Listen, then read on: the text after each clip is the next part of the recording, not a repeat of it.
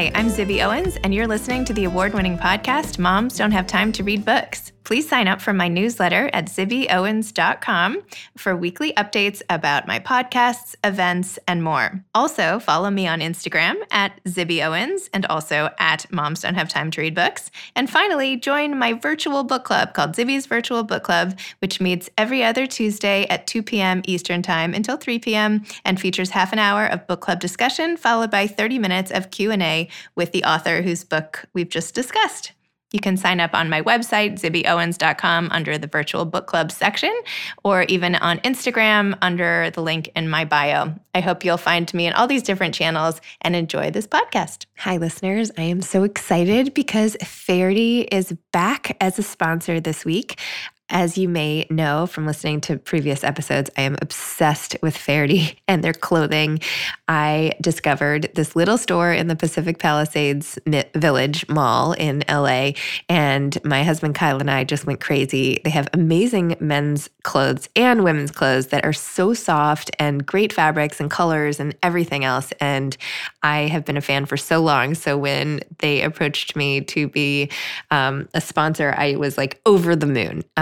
They even did a little website for me on fahertybrand.com/Zibby. So go to Faherty, spelled Faherty, brand.com/Zibby, and you get 25% off all their clothes, which I have definitely used, and I have to stop at this point, but I keep buying their cozy sweaters and dresses that go with leggings, and I have this turtleneck, light sort of brownish Heather Gray, I'm not describing it very well, but anyway, dress-ish thing that I've been wearing almost every day. Kyle wears these jacket slash polo, not polo, button-down shirts, sort of indoor-outdoor. I mean, we're stuck in the house anyway right now, but anyway, you have to go get 25% off with code Zibby, fahertybrand.com. Go check out their clothes. You'll see why I'm obsessed. I'm kind of sad to be revealing this little secret brand that I thought that we had only just discovered, but turns out a lot of people know about, and now you do too. So go check it out. And thanks, Faherty, for being a sponsor. Michelle Buteau is the author of Survival of the Thickest. She is known as an actress for scene-stealing roles in The Circle, Always Be My Baby, First Wives Club, Someone Great, Russian Doll, and Tales of the City. She has also co-hosted two podcasts, Late Night Whenever and Adulting with Jordan Carlos, and recently recorded her one-hour Netflix stand-up special to be released later this year. In her collection of essays, she reflects on growing up Caribbean, Catholic, and thick in New Jersey, going to college in Miami, her many friendships and dating disasters, working as a newsroom editor during 9/11, getting started in stand-up, opening for male strippers, marrying into her husband's Dutch family, IVF and surrogacy, motherhood, chosen family, and what it feels like to have a full heart, tight jeans, and stardom finally in her grasp. Welcome, Michelle. Thank you so much for coming on Moms Don't Have Time to Read Books to discuss Survival of the Thickest. I'm so excited to be talking to you. I'm excited to be talked to. Oh my gosh. For people who aren't familiar with your work, could you give us a little background on why you wrote this book and what it's essentially about? Ah, what a loaded question. Well, I've been doing stand-up damn near 20 years. I know I age really well. And so, you know, I've sort of made the jump into acting and hosting and TV and film and all this really fun stuff. But, you know, my true love is stand-up, and I've been doing a lot of podcasts and storytelling shows. And I realized, wow, there's other things I could share with people besides these like funny, haha, sassy girl moments. And so, especially after going through a 5-year battle of IVF to try and have children, you know, it was really hard being the happy clown with big titties and freckles. And so as I quietly was going through these really painful experiences, I was also out and about, you know, probably working the most I've ever worked.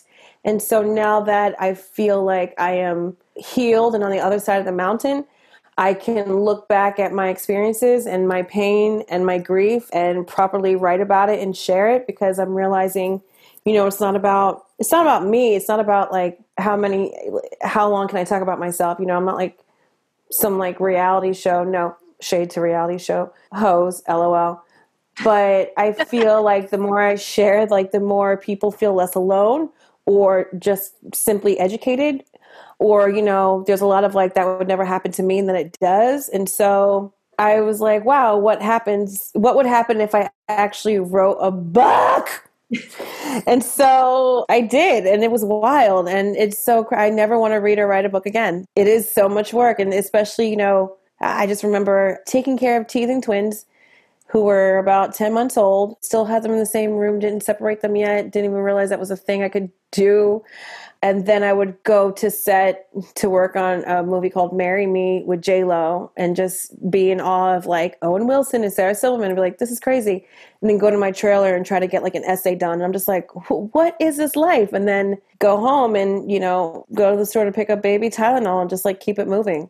And, you know, write this book when I like till I would fall asleep. And then I remember one night I didn't even realize I had like shit stuck in my nail. And I'm like, God, why is it smell like checking my like under my shoe? It's so dumb. Anyways, I don't even remember the question, but thank you so much for having me. I also have twins, by the way, who are now 13. Yes, it's true. Oh, I can't wait. Well, I mean, pros and cons of every age. But yes. I also did not realize that I should separate my twins, and I kept them in the same room for a really long time. And then I finally, once they were like napping in beds, essentially, I was like, oh, okay, maybe I should split them up. So anyway, one of these million things you learn as you go. Are they boy, girl? Are they, who are they?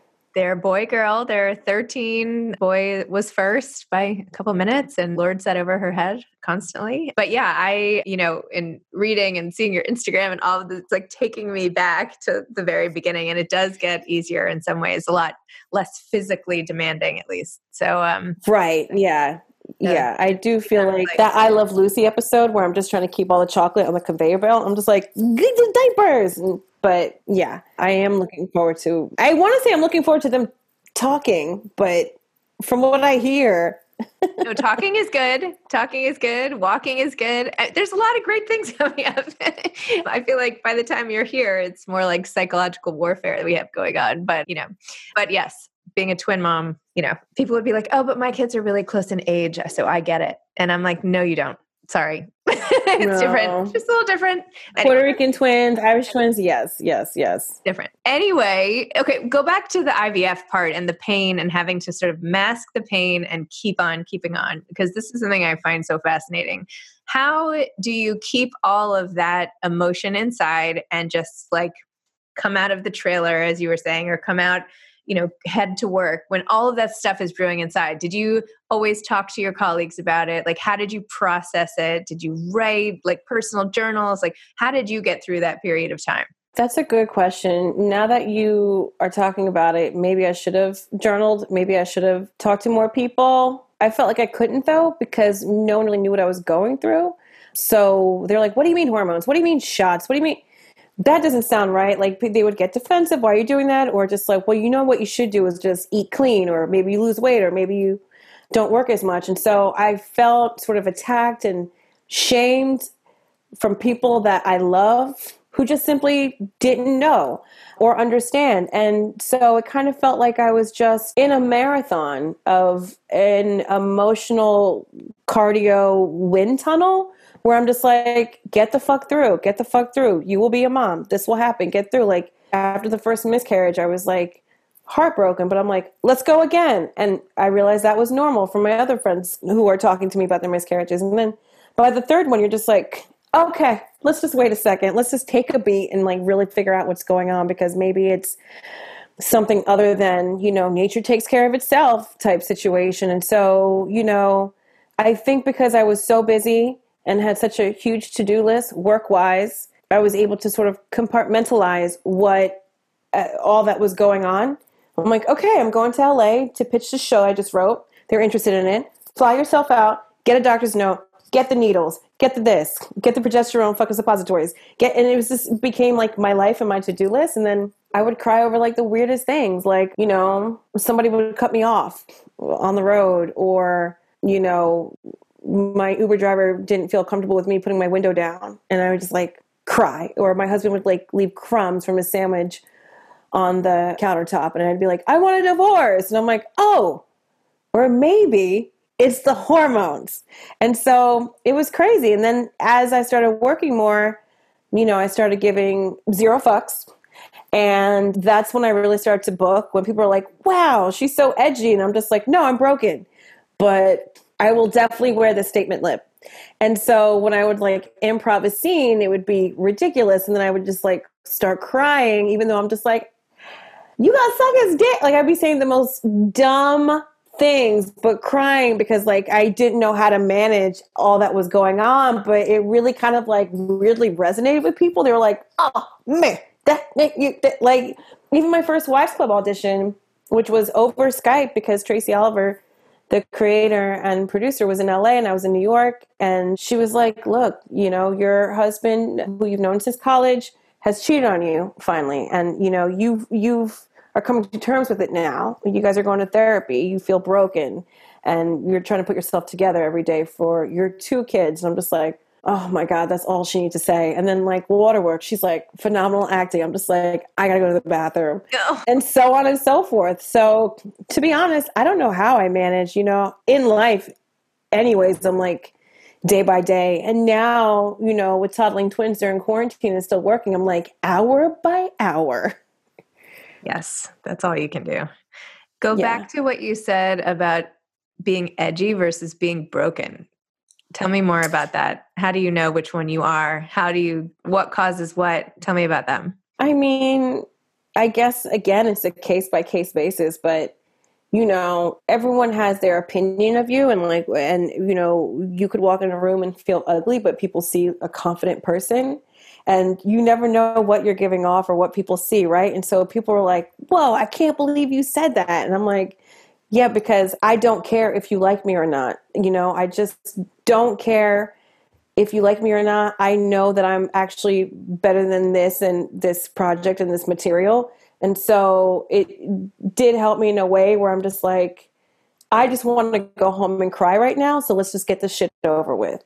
But I was also so happy to have things to go to because that sort of like gave me a sense of normalcy. Like life is still going on. Like if I didn't have anywhere to go, I don't even know what I would be like. And it also gave me a sense of, damn, bitch, you can get stuff done, which is probably why I decided to write a book. I don't... So stupid. So stupid. I mean, a lot of the book, though, goes all the way back. Like you take us all through your life and being raised by your parents and your friend and like all the little things that happen to sort of make you. And you go into that in a lot of depth. And so I don't want to like mislead that the book is all about IVF or anything like that. And you have a lot also about your body in this book and your relationship to your body and your family's relationship. There was this one passage I wanted to read with your dad. You said there was this one time when I was about 15 and my father said to me, stop eating pasta in front of your boyfriend and you should lose 20 pounds because then you'd be so beautiful. I stopped right there. I told him off. I said, I'm beautiful no matter what, 20 pounds or not. And if someone is going to love me, they are going to love me for me. His look changed immediately. And he said, that's my girl. Ugh. Isn't there a better way? Do we have to be G.I. Jane right now at the dinner table, Dad? It's too much.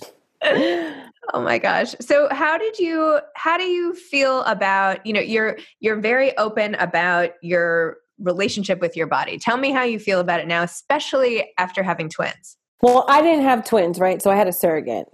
And for me, I was like, how am I going to feel taking care of these babies if I didn't carry them? And that lasted for like 5 minutes because I'm just like, oh no, they are mine and I am theirs. And she is a part of our village and extended family, chosen family, which is amazing. And so sorry, I totally knew that. And I remember reading all that and I don't know why I said that. So I apologize, but I did know. No, that's okay. No, that's okay.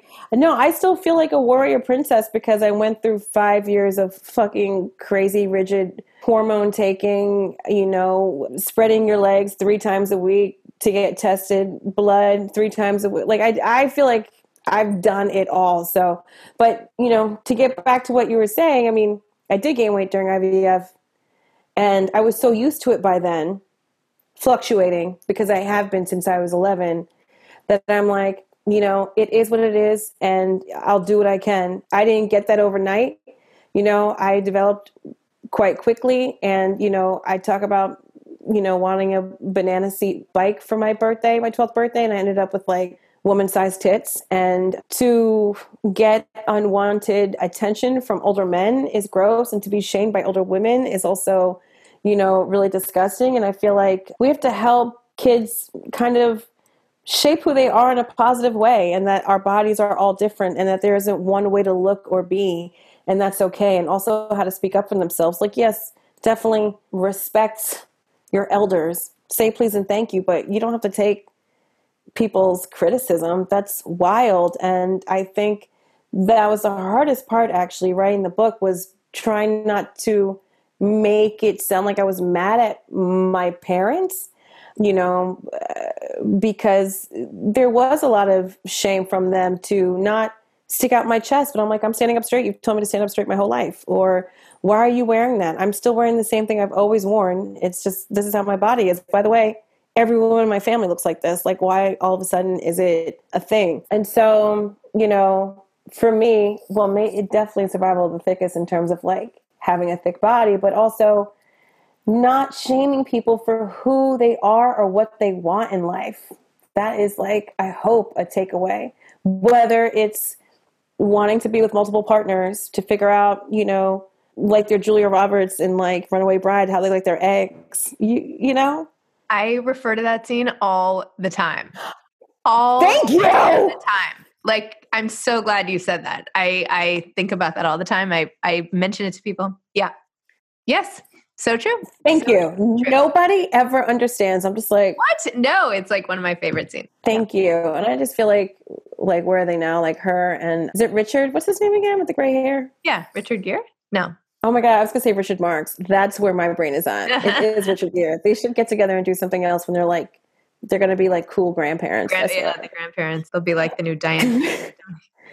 Exactly. Without the white ribbed turtlenecks, but yes. You know, I do think though that girls developing early is something that not enough is said about. I mean, like I mean, not that I should be revealing this, but like I was definitely wearing a bra by the time I was 10, and I've like never felt comfortable in that regard ever since. Like my mom took me my bra and I hid between all the robes in the store, and I was like, I don't want anyone to see me. Like, you know, no, but I feel like, and with you too, like age 12, like you're not necessarily ready for that. And how do you then deal with your body the rest of your life when something, it's almost as if there's this something that's out of your control from the minute you get going, right? And you're struggling to catch up afterward ever since. Yeah.